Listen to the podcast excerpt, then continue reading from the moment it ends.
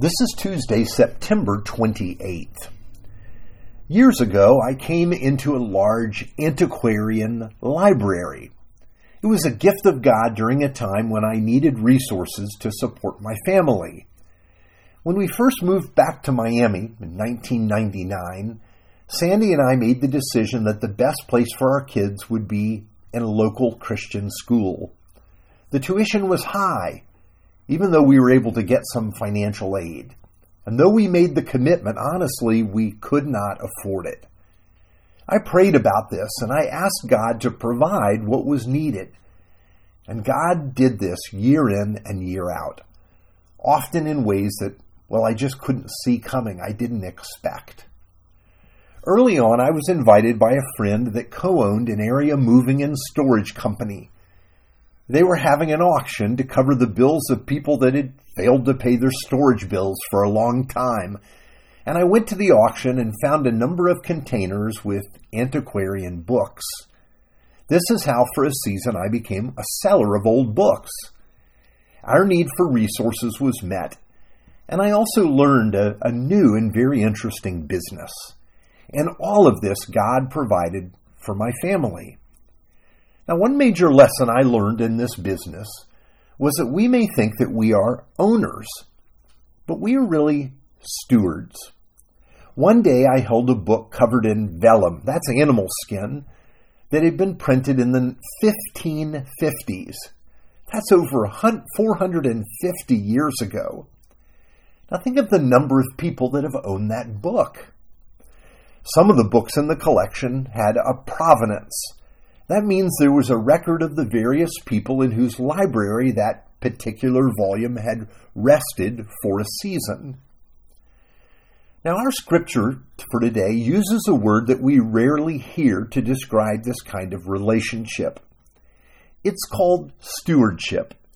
In Greek, the word is related to the word for house, because stewards were managers of the households of someone else. The house wasn't theirs, but it was theirs to take care of. Here's our text for today Colossians 1, verse 25 to 26. I became a minister according to the stewardship from God that was given to me for you, to make the word of God fully known, the mystery hidden for ages and generations, but now revealed to his saints. Now, here Paul is describing his calling he doesn't own the church or the ministry or the gospel. Instead, God has made him a steward over his household or his work, giving him the opportunity to care for and build the ministry during his lifetime. So Paul would build up the church. Then one day, the day would come when he would pass on the ministry of the gospel to others. Now, this is a principle we learned in our Numbers study and the ministry of Moses and Aaron. Now, here's the thing about being a steward stewards in the ancient world, it was a, it was a position of high honor, it was a high office because a steward was entrusted with the household of the master. He took care of things. It was his job to use the resources of the master to accomplish the master's purposes. He was trusted by the master with all that he had. And the steward did, all the steward did was, as I said, for the sake of the master. So to call us God's stewards, which is what we're also called, is a statement of trust and responsibility and also honor. God has entrusted his household to Paul and also to us as well. In our text for today, the idea that God entrusted Paul with the truth of the gospel to share with others in all its fullness. And Paul feels the burden of this and the significance of his calling. Now, when pastors, elders, or deacons become ordained to office, you will see a service called the laying on of hands.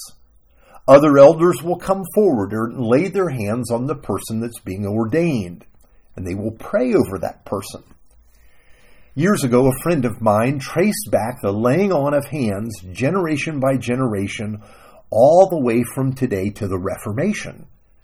to the ministries of Martin Luther and John Calvin and others. He traced how the baton of leadership had passed from one person to another, one generation, one leader to another. Think of the generations that have carried forth the stewardship of the gospel after the Apostle Paul. We know that Paul discipled Epaphras, the one that started the church in Colossae. And Paul also laid his hands on Timothy, the young man he trained to become the pastor in Ephesus.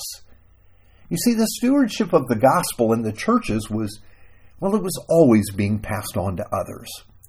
And so we also stand as those among the generations, as stewards of the gospel. And it's our mission to share it faithfully in our time and to do the work and to serve our master, to live it out faithfully in our community and also to train others to do the same. Now here's Paul instructing Timothy to do just that. 2 Timothy chapter 2 verse 1 to 3. You then, my child, be strengthened by the grace that is in Christ Jesus.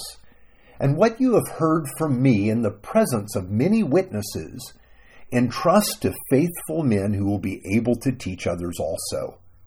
Share in suffering as a good soldier of Christ Jesus. Now I was a steward of those antiquarian books. Most of them I've gotten into the hands of others. Some went to libraries. And they are being passed forward to others that will hold on to them for a time. And they'll leave them to still others. As I think of being a steward of the mysteries of God in the gospel, I want to make sure we deliver the faith on to the next generation well. I want the next generation to hear and know the gospel. And so let's pray about that. Faithful Father, you've given us a high and noble calling to be stewards of the gospel. Provide us with your wisdom, your power to fulfill this calling. We are amazed that you've entrusted your work into our hands, but we know that while we plant and water, only you can make things grow. Help us to trust in you for the growth and future of your church, for we pray in the name of Jesus. Amen.